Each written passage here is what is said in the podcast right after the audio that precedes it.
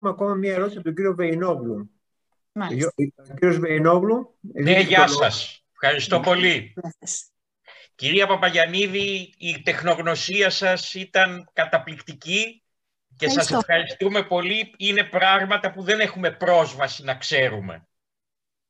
Και ευχαριστούμε πάρα πάρα πολύ.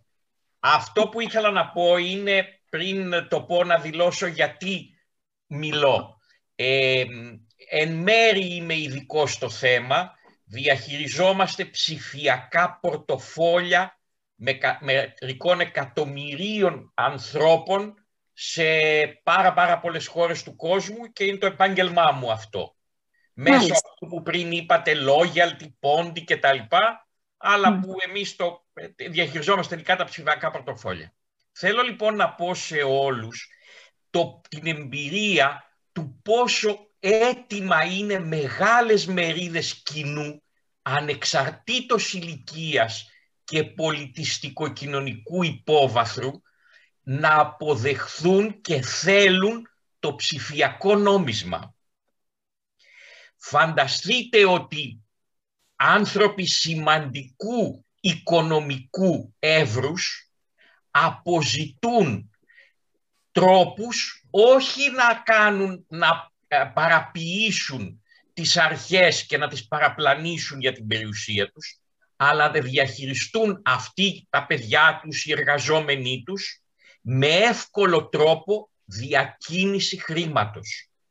Όταν δεν παρεμβάλλονται οι τράπεζες, αλλά εγγυάται μια κεντρική αρχή. Νέοι που θέλουν να ε, κάνουν δώρα ο ένας τον άλλον, να μεταφέρουν γρήγορα χρήματα, να κάνουν αυτό που λέγαμε ρεφενέ πάρτι. Ζητούν ψηφιακά νομίσματα και πορτοφόλια.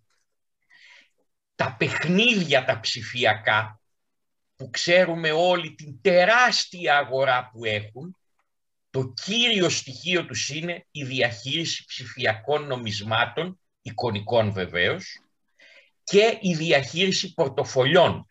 Στο τέλος όμως υπάρχει μία ανταλλάξιμη ισοτιμία χρήματος πραγματικού και ψηφιακού νομίσματος.